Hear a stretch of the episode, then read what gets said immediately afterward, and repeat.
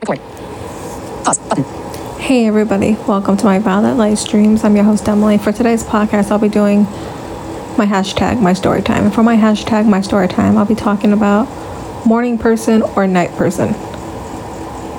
I consider myself to be a morning person. I love waking up early in the morning and getting stuff done, either working out, listening to music, or doing something on my phone. I love waking up early and just being lazy and doing whatever I gotta do.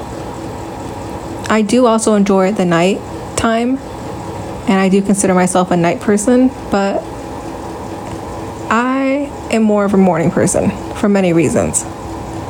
Like I said, I enjoy the morning time.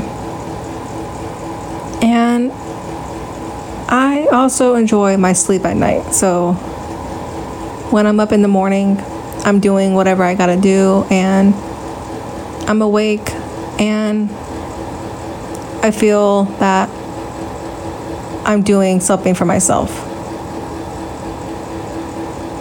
On occasions, I will be a night person, depending on what I'm doing, but I consider myself a morning person.